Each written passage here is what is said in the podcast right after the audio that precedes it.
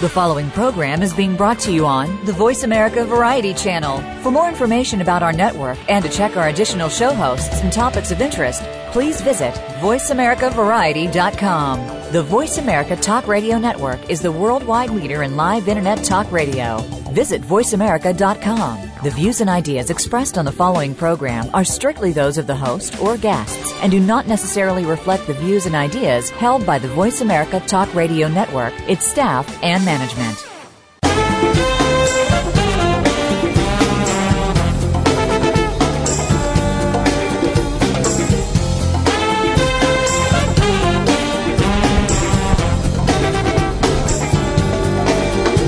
Archaeology is often viewed as a fascinating, eclectic, yet ultimately quaint pursuit. This program explores archaeology from the perspective of professionals who demonstrate that in the 21st century, archaeology and its subdisciplines may hold the key not only to our past, but to our present and future. Welcome to Indiana Jones Myth, Reality, and 21st Century Archaeology with your host, Dr. Joseph Schuldenrein. Spend the next hour exploring where we came from and where we're headed with a leading researcher and practitioner in the field. Now, here is Dr. Schuldenrein. This is Joe Schuldenrein, and welcome to another episode of Indiana Jones Myth, Reality, and 21st Century Archaeology. Uh, today's episode is uh, a, a, classic example of how a large scale uh, project in cultural resource management is bringing us some critical new insights into, uh, in this case, southwestern archaeology. Uh, public archaeology and private archaeology, privately funded, publicly funded, is accounting for an increasingly significant percentage. As a matter of fact, the overwhelming dominance of archaeological funding in North America, certainly in the United States in particular, is coming from the public and private sectors. And uh, as we've discussed in several other episodes, the uh, ability of pure academic research to be funded by scientific institutions has diminished and shows all signs of diminishing further, unfortunately, with the passage of time. So, uh, one of the critical elements of this turnaround in uh, archaeological funding from the private and public sector is that there is a major public outreach component. And because we are increasingly dependent on uh, public and private funds, there is an emphasis on outreach and education and justification in large measure for why we do the things we do and how we can provide the information from these large scale and small scale excavations to the public. Today's project that we're going to talk about is the Animas La Plata project in Colorado, which is providing incredibly new insights into southwestern archaeology, ranging from issues like settlement patterning and social organization of a period of about one to two thousand years ago, and um, also some very intriguing elements of uh, war and conquest in uh, prehistoric America of the of the Great Desert West, and I am very pleased to have a colleague of mine who has developed a very very prominent career in private sector archaeology, and that's Mr. Jim Potter. Jim is a principal investigator for a firm known as PaleoWest, which is one of the premier consulting firms in the Southwest. He uh, received his PhD from Arizona State University in 1997. Since that time, he has worked on projects throughout the American Southwest, including the one we're going to talk about, which is the Animas La Plata Reservoir project in southwestern Colorado. And he has also done extensive work on the Navajo Reservation. And uh, Jim has authored and co-authored numerous books and monographs, as well as many articles in various journals, including American Antiquity, which is the premier journal of the profession, Kiva, the Journal of Anthropological Archaeology, and the Journal of Field Archaeology. Jim's research interests include early village formation in the American Southwest, landscape studies, faunal analysis, hunting and feasting as social practice, identity construction, and American Indian involvement in archaeology, which is now a very major theme in contemporary archaeology. I'm very pleased to welcome to the program uh, Dr. Jim Potter. Jim, thanks for, for being with us. Oh, thanks for having me. Jim, why don't you give us a little bit of background on this phenomenally interesting project, the Los Animas uh, La Plata, the Animas La Plata project in uh, in Southwest Colorado, and uh, tell us how it evolved, and if you would put a little bit of emphasis on how the uh, the integration of of contract archaeology emerged in this in the formation of this project. Sure. Well, uh, as you mentioned in your introduction, it's a it was a reservoir project um, that was uh, developed and uh, engineered and constructed by the Bureau of Reclamation. And uh, to facilitate the project, um, they hired or they administered the project through the Ute Mountain Ute tribe. It's a water rights uh, settlement project, and the Ute Mountain Ute tribe got involved in administering the project.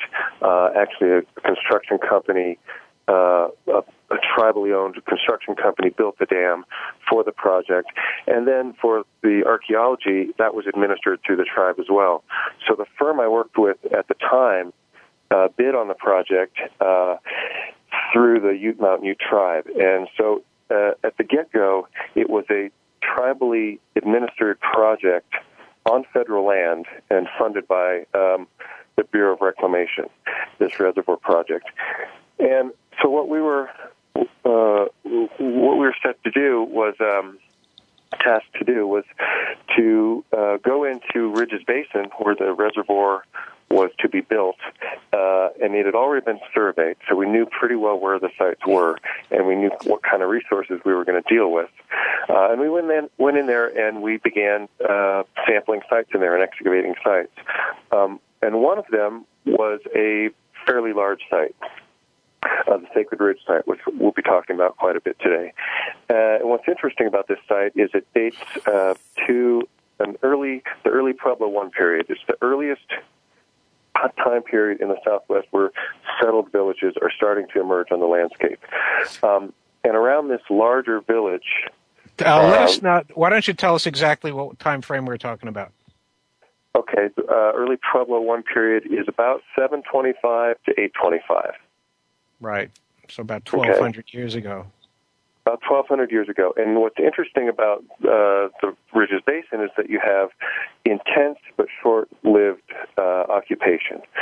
So you have basket maker two, a little bit of basket maker two occupation in the 500s, 8500s.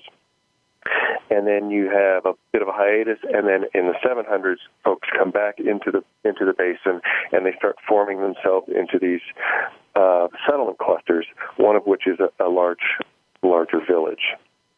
Now you. Um, this is a period, of course, where uh, I think may, many of the listeners know that the Southwest was clearly one of the most dominant uh, centers of evolution for, for prehistoric America. But we had already a very sophisticated series of of uh, social systems and uh, settlements that was already in place. I mean, the area was pretty well settled at this point, wasn't it?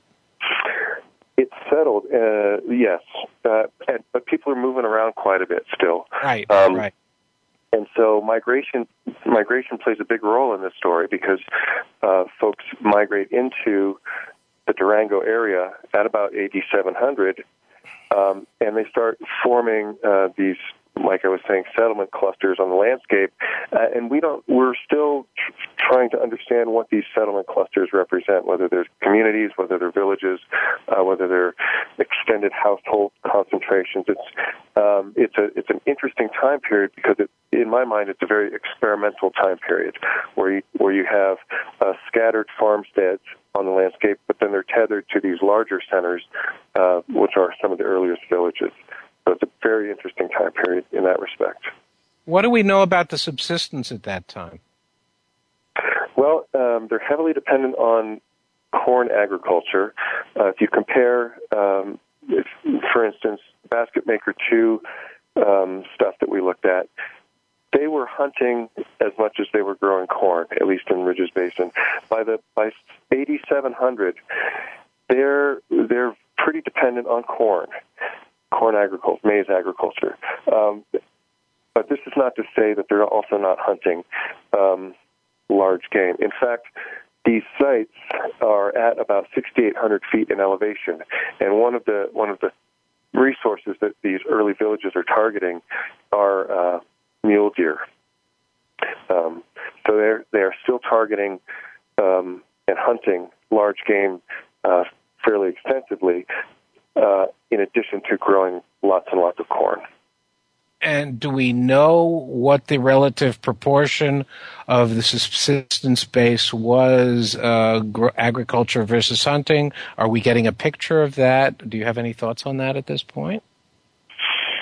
Um, I would be. You mean in terms of uh, agriculture versus hunted stuff versus gathered? I mean, yeah, it's, a very, yeah. it's a very, uh, it's a very um, diverse diet at this point. Let's just put right. it that way. There's, there's, um, I think, 70 different uh, plant groups that are represented in our botanical assemblage. Wow. Uh, in the in the in for the Animas Flata project, and in something like um, 35 different animal species, in addition to corn uh, and a lot of corn grinding implements uh, everywhere. So it's a pretty, their diet is very diverse, and they're a fairly, fairly healthy population. Uh, if you look at the, the skeletal remains, they're a fairly healthy population at this time period. Right. And your discoveries, uh, you started this out with a survey, with a formal survey of the property, which was how big?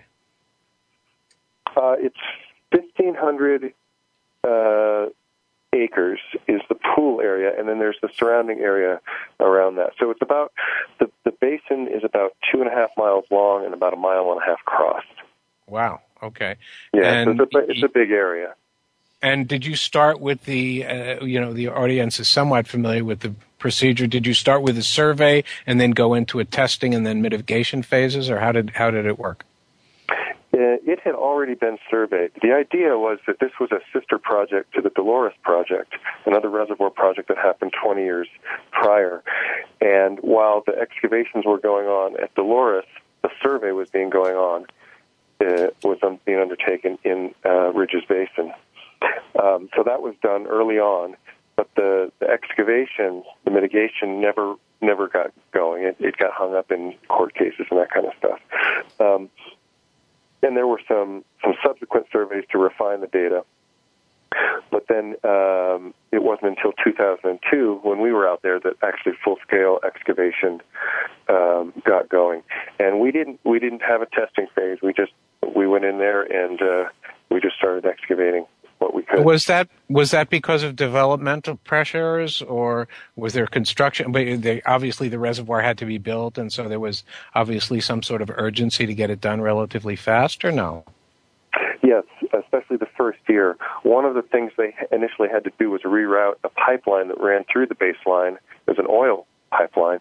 They had to reroute it around the basin, uh, and that was happening on a very tight schedule. And so that first season, we focused all of our efforts on uh, excavating sites in the way in that right of way for that pipeline that was going around the basin, and that was a very tight schedule. So that was driven yeah. by a very immediate concern that you had to actually vacate the area. Yes, exactly. And we did that the first year, and then the second year we sort of took a step back and said, okay, what, how can we uh, implement uh, a more a more systematic sampling design uh, to start dealing with the, the, larger sampling universe of the of the project, rather than just that pipeline uh, right away.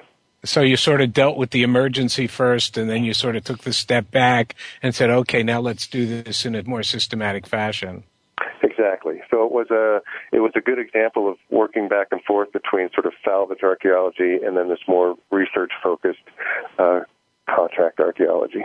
Yeah. Mm-hmm. Great. Well, well, we have to take a break here, and when we come back, uh, we will resume our discussion with Dr. Jim Potter of PaleoWest Research on the Animas La Plata project right after these words.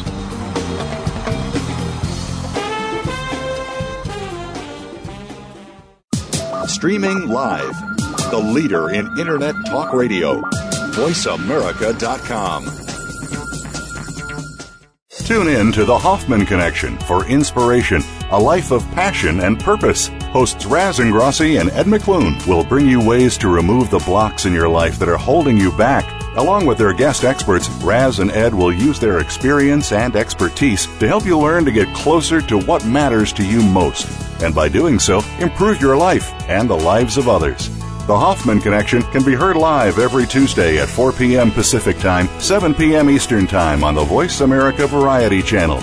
Very rarely does our news media spotlight some of the good things that are happening in our world. For more of these good stories and the people that are creating them, tune in to Bread for the Journey with Mariana Cacciatore. Whether these good acts stem from personal tragedy or just a desire to help out and make this a better world in which to live, you'll find inspiration in every week's program. Connect with those that are doing something great for a change. Listen for Bread for the Journey, Saturdays at 9 a.m. Pacific Time, noon Eastern, on the Voice America Variety Channel. The Internet's number one talk station. Number one talk station. VoiceAmerica.com.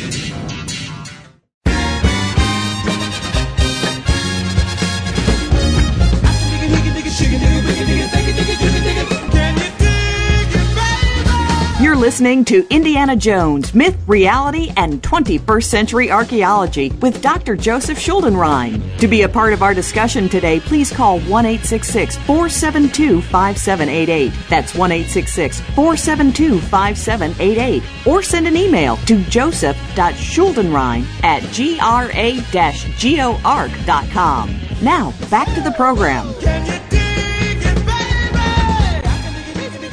This is Joe Schuldenrein. We're back uh, discussing a very unique project in southwestern archaeology, the Animas La Plata project in Colorado, with uh, with Jim Potter, who is a very well known archaeologist in the American Southwest. And we were talking about the dynamics of project implementation when you're doing private sector and consulting work.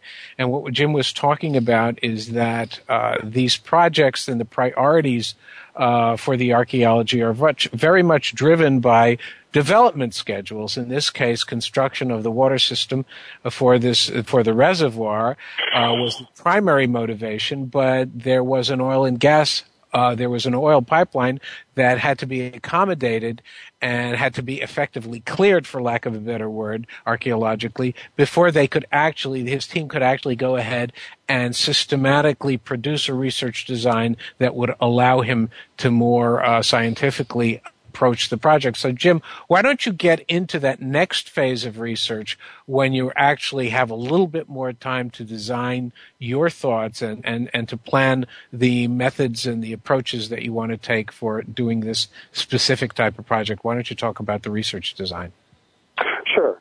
So, um, one of the things we had the luxury of knowing uh, when we went in was where all the sites were, and uh, uh, previous researchers uh, who had who had produced um, survey reports and uh, uh, settlement data had noticed that settlements in this uh, sites in this basin um, tended to cluster on the landscape, and one of them was a was a really tight cluster on a knoll on the west end of of the basin, and this this cluster of pit houses um, had had some work done through Fort Lewis in the late 1960s by a guy named Homer Root, who ran a field school there, and he had he had excavated up on top of that knoll uh, and found some very interesting things, including uh, what do you call it, large dance plaza, um, a small dance plaza, uh, and then these rooms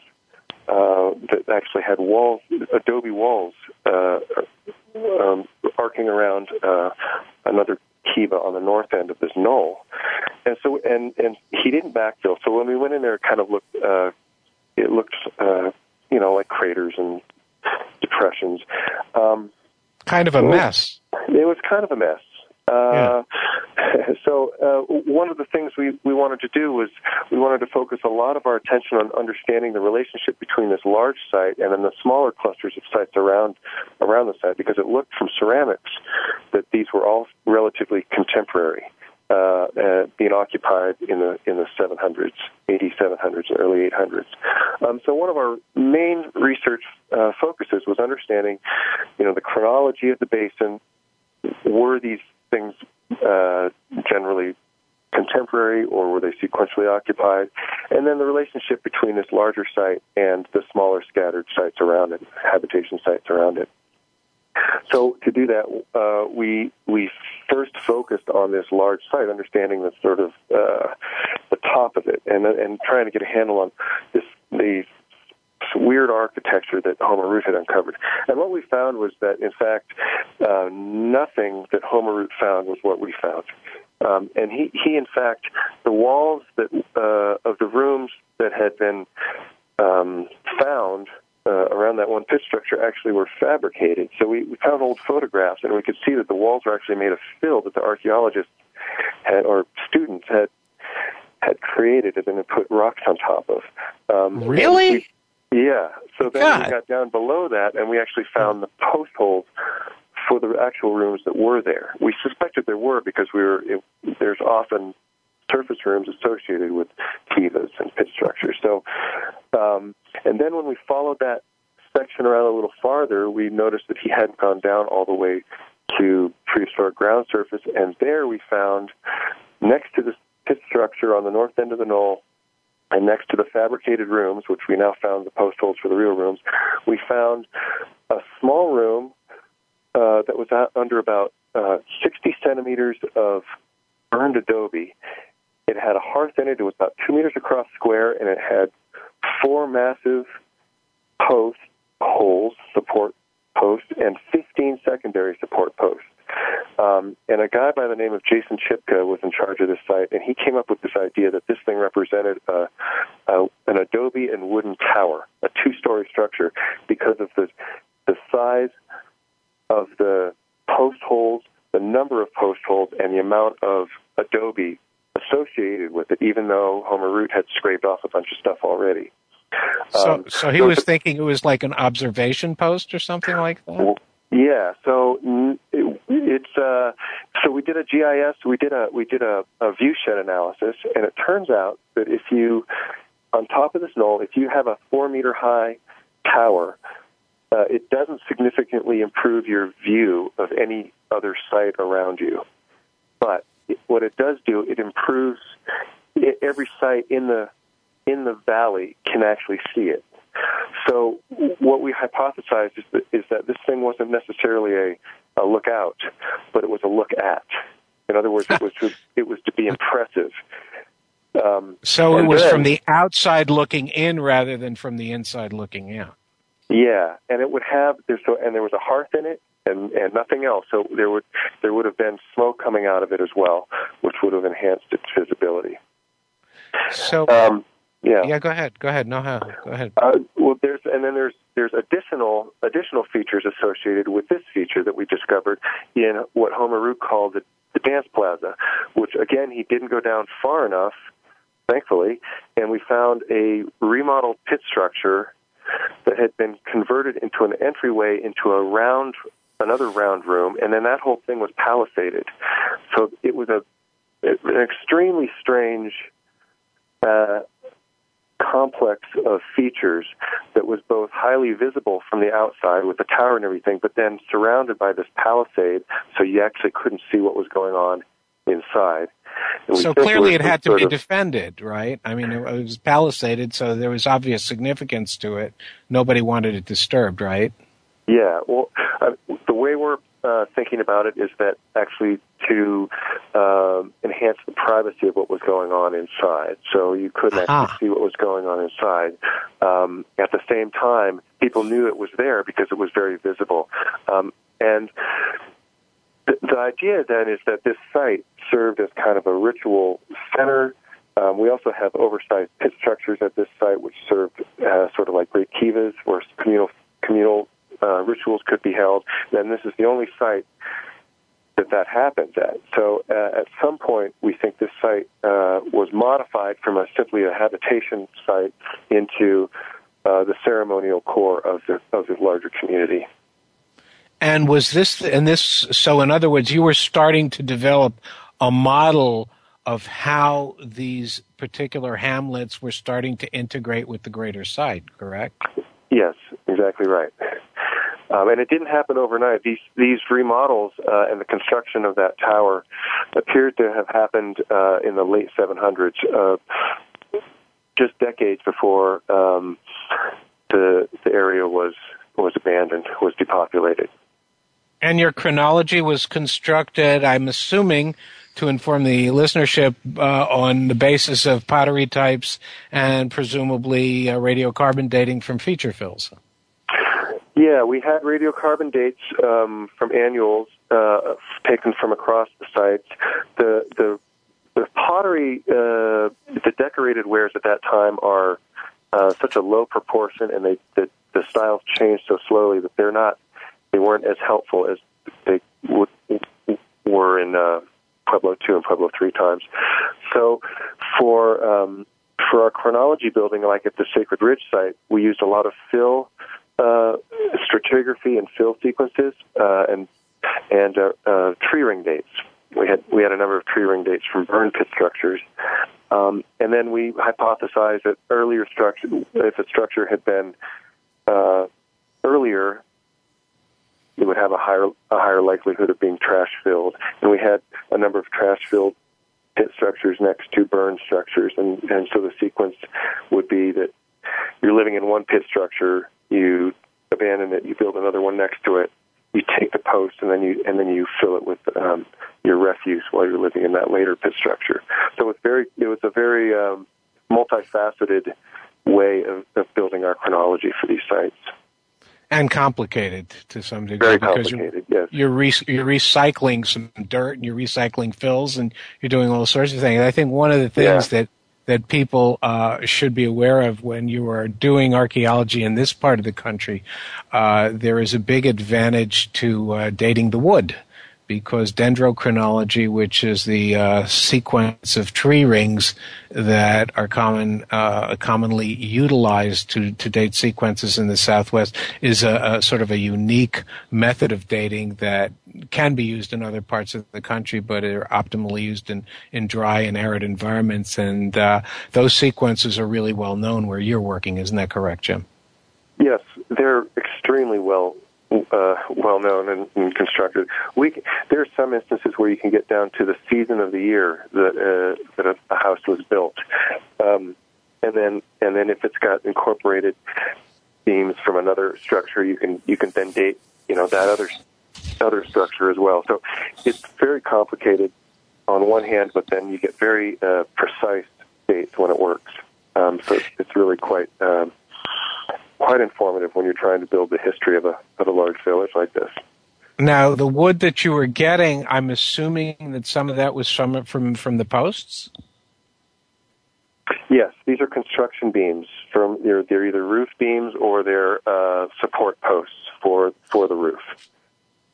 and those are the ones that you were used for dating. Now, how Yeah. were you able? I, I, I'm assuming that at this point you're gradually starting to put together a picture of structure of the relationship between the main site and the ancillary hamlets and the communities that surround them and the and the outbuildings and and Yeah. the the complexes that, that that you're actually encountering in the excavation. I guess one of the things that's interesting to me as you bring this up is what exactly what kind of information did you get from the original Homer Root excavations and uh, the way you described it it was kind of haphazard and reflected shall we say the state of the art 40 years ago.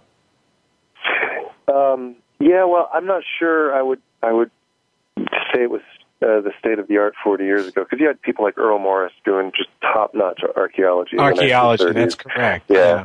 And Homer Root was a, a bit of a character. He was a reverend. He, I don't think he was ever trained as an archaeologist, and this is part of the problem.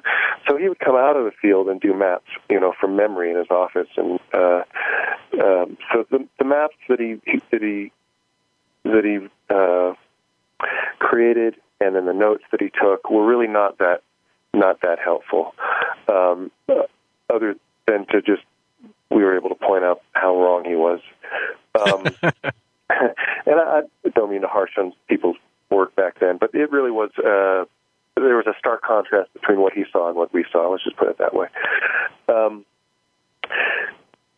so uh, we didn't get actually much from Homer's notes and from from his uh, from his field notes and maps. But what we did get, he he collected a lot of whole pots, and he was after burials when he was out there. And unfortunately, you could see his, uh, he had left trenches through through some of the middens where he'd been uh, sort of prospecting for for whole pots. Um, and those are still at the Fort Lewis College.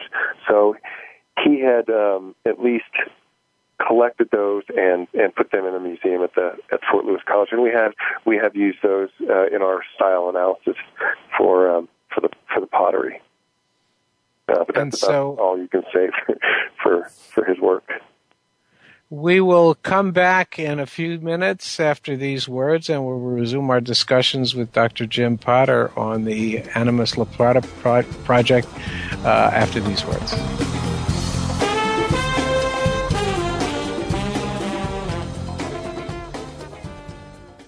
Stimulating talk. It gets those synapses in the brain firing really fast. All the time. The number one Internet talk station where your opinion counts. VoiceAmerica.com.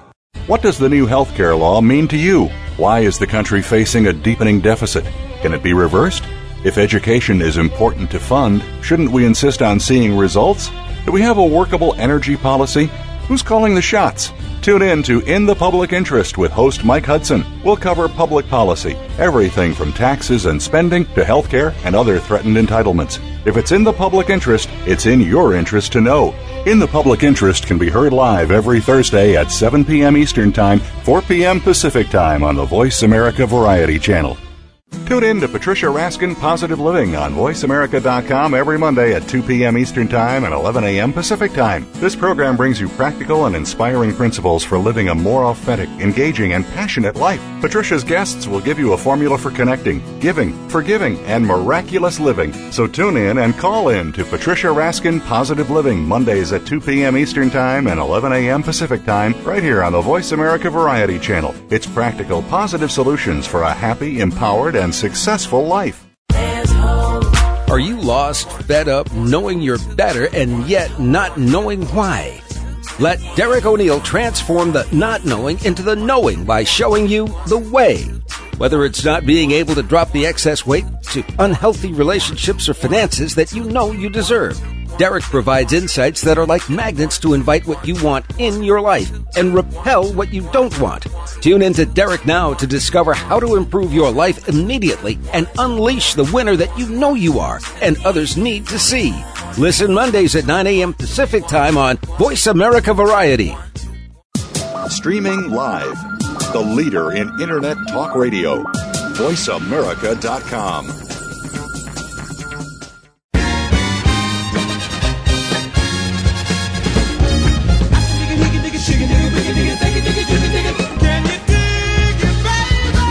listening to Indiana Jones Myth, Reality, and 21st Century Archaeology with Dr. Joseph Schuldenrein. To be a part of our discussion today, please call 1 472 5788. That's 1 472 5788. Or send an email to joseph.schuldenrein at gra-geoarc.com. Now, back to the program.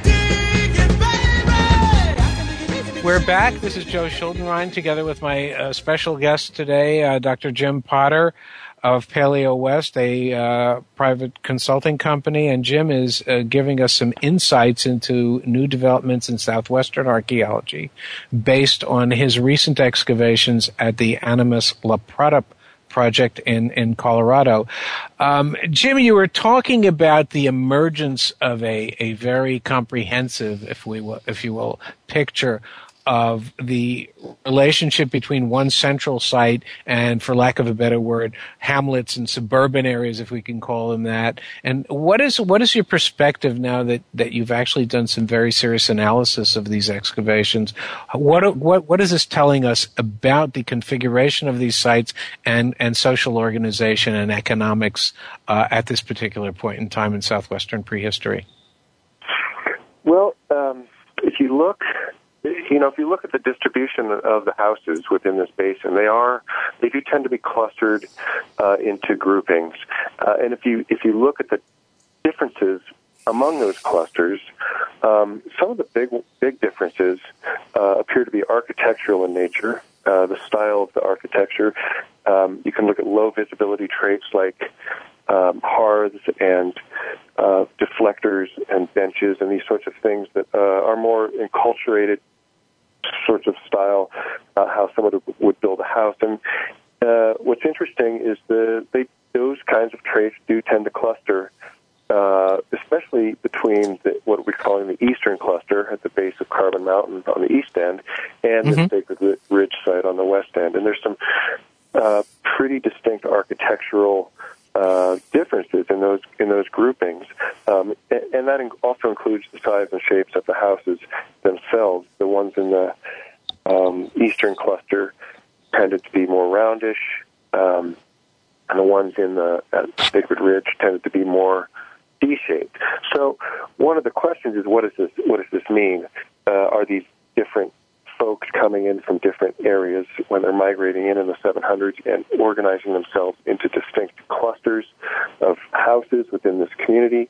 Um, uh, or is there something else going on? Um, if you look at the artifacts as well, um, just even things like um, where they're getting their clay for their pottery uh, and where they're where they're importing their, their redware from, they, they tend to be different. The Eastern Cluster tended to get their redware from a distinct area to the west, and the Sacred Ridge folks tended to get their redware from a distinct um, distinct area in, in southeast Utah.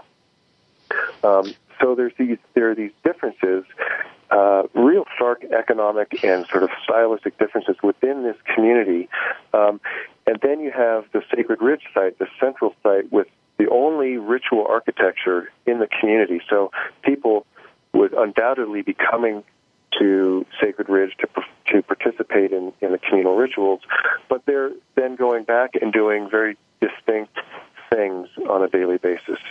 Um, and the other thing that's going on at this time uh, in the 700s is that we have this sort of low level of, of violence that we see um, with with head trauma on uh, skeletal remains. We have a few features with uh, what look like murder victims, where they're just pits are dug and people are thrown in with uh, head trauma.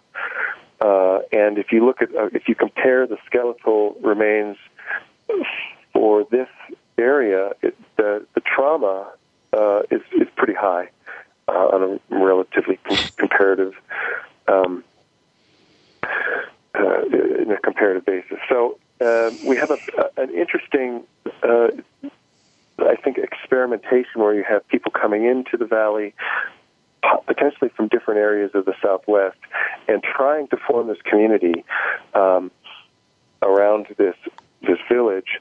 Uh, but there's uh, you know conflict and distinction within the community at the same time. And I think that's one of the elements of this particular project that's really raised its profile because uh, I think a lot of people are under the impression that, uh, for probably because of not having read a lot about it and because we really don't have that much documentation, that a lot of the Native American groups were basically very, very peaceful and uh, warfare in the sense that we know it is something that really we don't know a whole lot about. And, and you're giving us some very firm indications. And obviously you've done some sophisticated reconstructions to say that this in fact was not the case. So can you put together a sort of a, a chronology of what happened or a sequence of events that may have uh, given us some insights into conflict at this place and at this particular point in time? Yeah, sure. So, um, the the model that uh, seems to make sense uh, with the data the most is that folks were moving in, groups were moving in from various areas uh, from around the Southwest, uh, coming into um, Sacred Ridge was one of the earliest occupied sites. Uh, that tended to, I think, create a migration stream into the area because the, the environment was warmer and wetter. Uh, you had marshy conditions in Ridges Basin at that time. We were able to reconstruct that through uh, our geomorphology. Um, we had uh, uh, quite a bit of um, waterfowl and fish and uh, cattail pollen and sort of riparian species in our archaeological record that are, of species that aren't there today. So it was, a much wetter environment that I think is drawing people in. They're able to come into these higher elevation uh, valley uh, and start growing corn and, and hunting. Um, and through time, I think there becomes a, a sort of us versus them uh, ethic that develops within the community, and I think there's this low level of violence and conflict within the community that then uh, pr- uh, precipitates uh, one final, very massive uh, conflict within the community that ultimately destroys it, and um, the area is depopulated by 820. And then the Durango area is never. We have no more prehistoric folks in the Durango area after that. It is. It's just for a thousand years. There's nobody that lives there.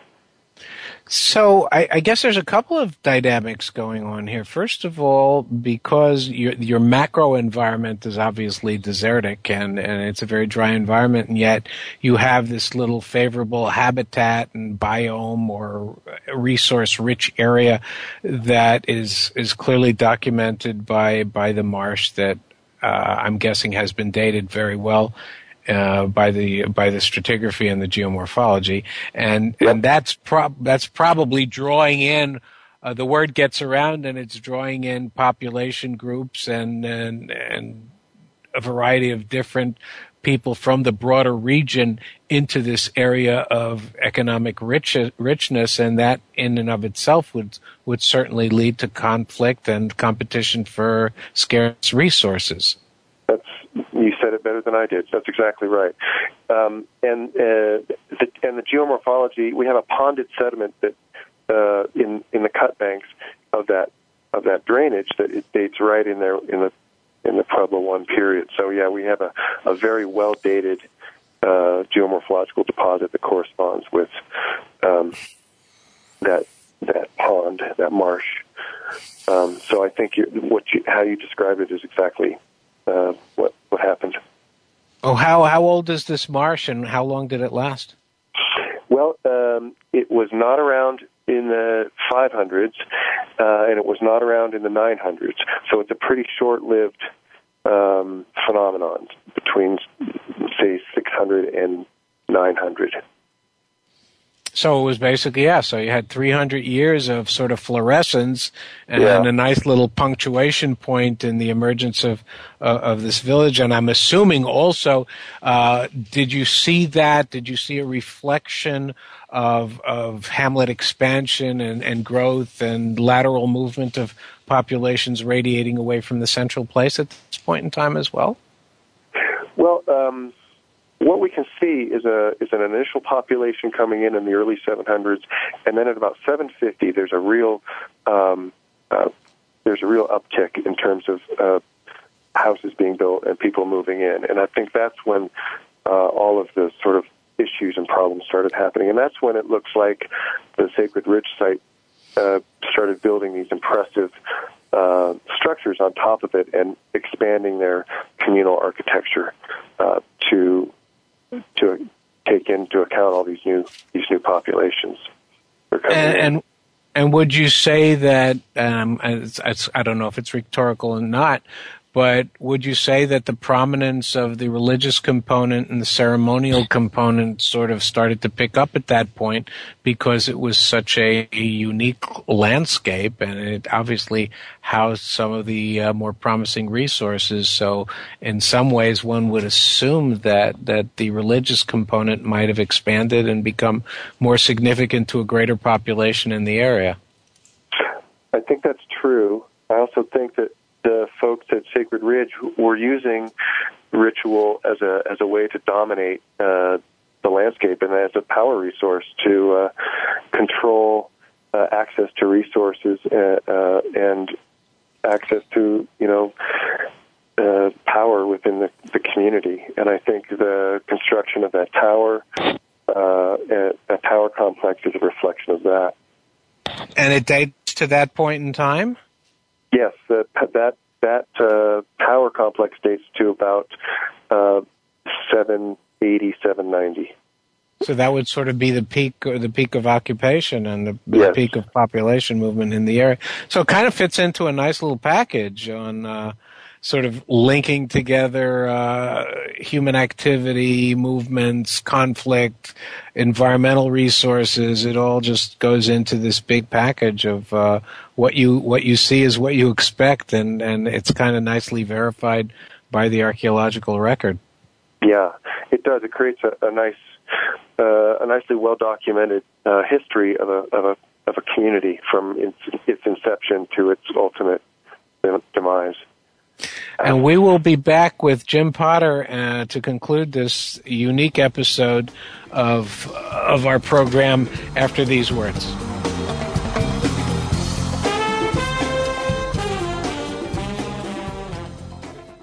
Stimulating talk Gets those synapses in the brain firing really fast. all the time. The number one internet talk station where your opinion counts. VoiceAmerica.com. Are you ready to change your relationships, your business, your body, and your life? You'll want to tune in to Transformation Talk Radio with host Tony Litster. It's an inspiring hour of conversation, special guests, and wisdom that has made Tony an expert with personal life experience. His down to earth style will give you the keys to unlock your greatest potential. Listen for Transformation Talk Radio live every Tuesday at 2 p.m. Pacific Time, 5 p.m. Eastern Time on the Voice America Variety Channel. Listening can truly change your life. Are you a single parent trying to create the balance between home life and work life? You may be running a successful business, but how are your relationships with your family and children?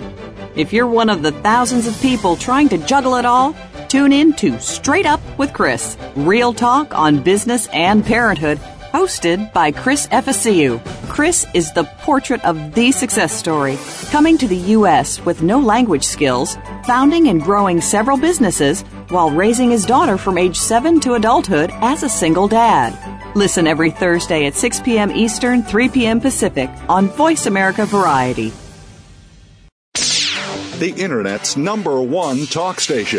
Number one talk station. VoiceAmerica.com.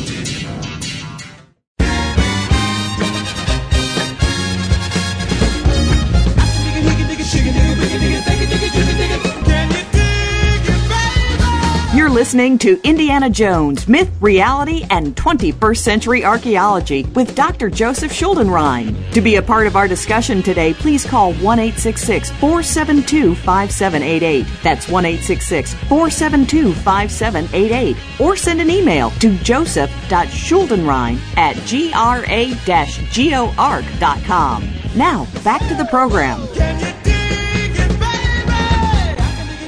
We are back. This is Joe Schuldenrein with my special guest, Dr. Jim Potter of PaleoWest Research. And Jim is uh, talking to us about a very, very significant discovery uh, that is adding considerable information to our knowledge of the uh, prehistory of the southwestern United States, and specifically his research in the Animas La Plata area of, of Colorado. Uh, we were talking about a very, very uh, detailed reconstruction of landscapes and, and prehistoric settlements around uh, 1200 years ago, and uh, Jim has been able to synthesize and assemble a variety of different lines of evidence to show how populations and settlement growth are related to environmental conditions, the migration of people because of the scarcity of resources in the desert west, such that during times of prosperity and climatic moist, moistness or moisture, uh, periods that are wetter, uh, there is a clustering and a movement of, of individuals into uh, biotic regions that produce uh, richer resources. And of course, as, as the environment deteriorates, then the competition becomes more fierce. And as a result of that, we get into the not so nice aspects of the human condition, and that is competition that often leads to violence. And in this particular case, we have some of the best evidence for prehistoric violence, if you will, that we have anywhere in the western United States. So, on that note, Jim, why don't you tell us the information that you have on the massacre, if you want to call it, or actually, what do you want to call it in terms of the actual uh, violence that you were able to identify in the area? Uh, I think massacre is, a, is an appropriate term because it, it, we were able to demonstrate that it happened over a very short period of time and involved uh, quite a large number of people. We have an MNI of 35 individuals um, in a in a highly processed, uh, fragmented assemblage that we found in a pit structure on the Sacred Ridge site. Um, and as far as we could tell, this was one of the latest uh, events to occur at the site uh, before it was abandoned and before the entire region was, was depopulated at about 825. And and what do you attribute? How, how carefully can you reconstruct this massacre, and uh, what can you what can you actually pinpoint with respect to the development of that sequence of events? Well, uh, you, you, mentioned environment at the beginning of your um, your sequence um, here. It was there was a cooling trend. There was a definite cooling trend that started at about 890 and persisted. I mean, sorry, 790 and persisted right. into the 800s. So, um, not saying that that caused uh, this this level of violence, but it certainly didn't help uh, and was probably increasing the competition for diminishing resources. At this point, they're probably overhunting the environment. Um, agricultural agriculture is getting harder to to grow in this. Uh, you're at about almost 7,000 feet, so a cooling trend is really going to put stress on your on your crops.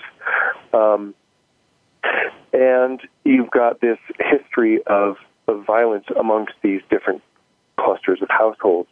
Uh, this, the low level of violence that I talked about earlier.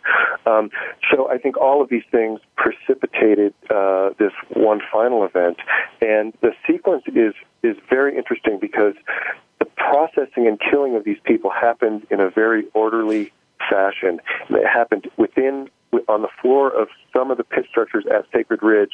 We have uh, four assemblages of processed human remains where they're actually using metates to process the remains of these people that had been killed, these 35 people. And if you think about what it would take to kill 35 or more, that's just the minimum number, to kill that many people, it had to have been a very, very coordinated effort.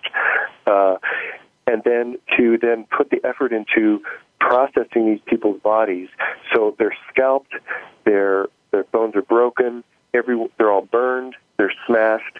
Um, they're, uh, they have trophies taken off, but even the toe bones and finger bones are smashed. So they're reducing these people down into nothing and then depositing them into this secondary pit structure where we discovered um, over 15,000 individual uh, bone fragments.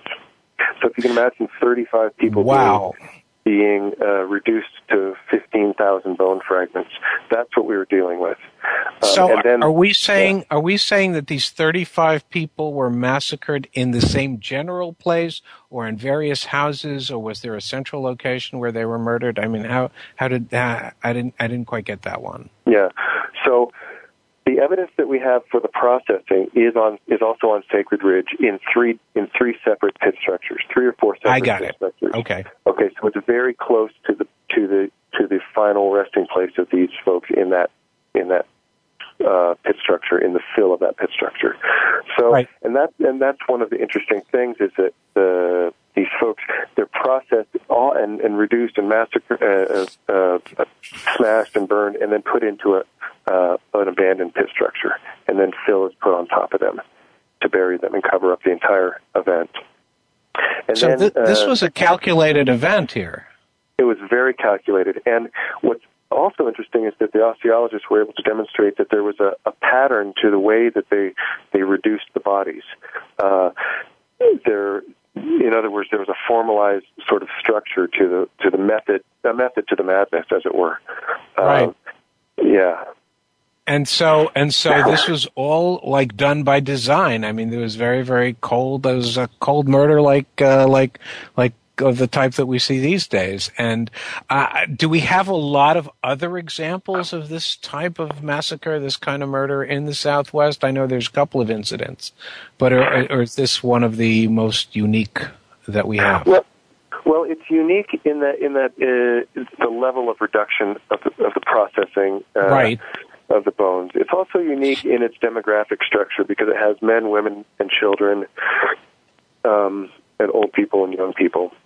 And so, uh-huh. if you uh-huh. look at something like uh, Cave Seven, which is a basket maker massacre site, it had 60 individuals or something, but they're mostly males, uh, right. and they're not they're not uh, they're not processed down to to nothing. They're just they have some head bashing, but um, right. they're not they're not the effort was not put into uh, processing it um, the way the effort was in this instance. Instance, so it's it there are it, there are examples of violence and large large scale violence in the Southwest, uh, and it they seem to come in episodes. Uh, 1150 is another time period in the Southwest where just at the end of the Chaco era, there's right. there's a number of different. Right. Uh, possible examples of cannibalism and, and, and these sorts of things happening all over the, the northern southwest. And, and then uh, the late late 1200s is another example that co- corresponds with the, the uh, depopulation of the Four Corners region. So it's episodic. Um, but this this is really the only uh, example we have where the the processing is so extreme, the demographic profile is so um, uh, interesting, and then it includes everybody. Uh, everybody in, that would be a member of a family group, um, and then it's also uh, associated with these this early village, which we, we don't have any other assemblages like this in the Pueblo One period. So it, it is pretty anomalous. So it's unique, and would you care to speculate on what it was? It really just the scarcity of resources? I mean, it had to be more than that. One would think. Yeah, I don't think it was I think that didn't help, but I really think that it was a uh, it's an equal conflict. Um, and so we did interesting. yeah, yeah. So we did strontium analysis on the teeth to try to pinpoint where these folks came from whether they were local or not. Um, right. And it turns out that the most of the folks in the deposit appear to have been local. So there's two. I guess there's two possibilities. One is that Sacred Ridge was attacked, uh, and the attackers uh, did this to the people at Sacred Ridge. Um, the other the other possibility is uh, something that I'm exploring, uh, where the the Sacred Ridge folks invited people to a to a feast in one of their giant uh, communal pit structures and then attacked them. And this this is pretty common in tribal cultures where they have uh, what they call treachery feasts, where you you invite your your uh, your enemies or your neighbors or whoever to a feast to build ostensibly to build alliances uh, and to create peace, uh, but then it, things turn ugly and you you end up killing them instead. Um, wow. And and on that grisly note, I'm afraid we're going to have to close this and wrap it up. Jim, this has been extremely informative, and, and I appreciate your insights on this. And I, I am glad that we're able to archive this particular program, and so uh, we appreciate your uh, participation in the program, and I want to thank you again. Uh, listenership, we will be doing another program next week. And thanks so much for your involvement, and looking forward to see you. Thanks so much, and see you next time. Bye bye. Thanks again for tuning in to Indiana Jones Myth, Reality, and 21st Century Archaeology with Dr. Joseph Schuldenrein. Please join us for another unique journey into the past next Wednesday at 3 p.m. Pacific Time, 6 p.m. Eastern Time on the Voice America Variety Channel. In the meantime, think about the past with an eye towards the future and a better tomorrow.